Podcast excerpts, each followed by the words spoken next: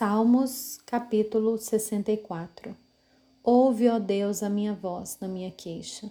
Preserva a minha vida do terror do inimigo.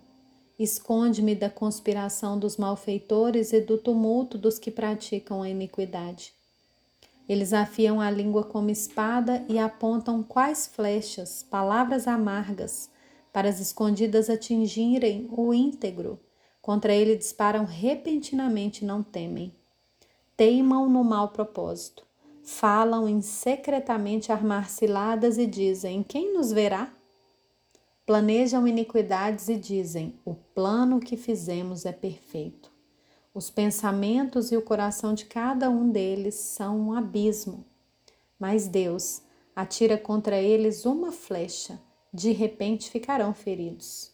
Assim serão levados a tropeçar. A própria língua se voltará contra eles todos os que os veem balançam a cabeça. Todas as pessoas temerão e anunciarão as obras de Deus e entenderão o que ele faz. O justo se alegra no Senhor e nele confia, e se gloriam todos os retos de coração.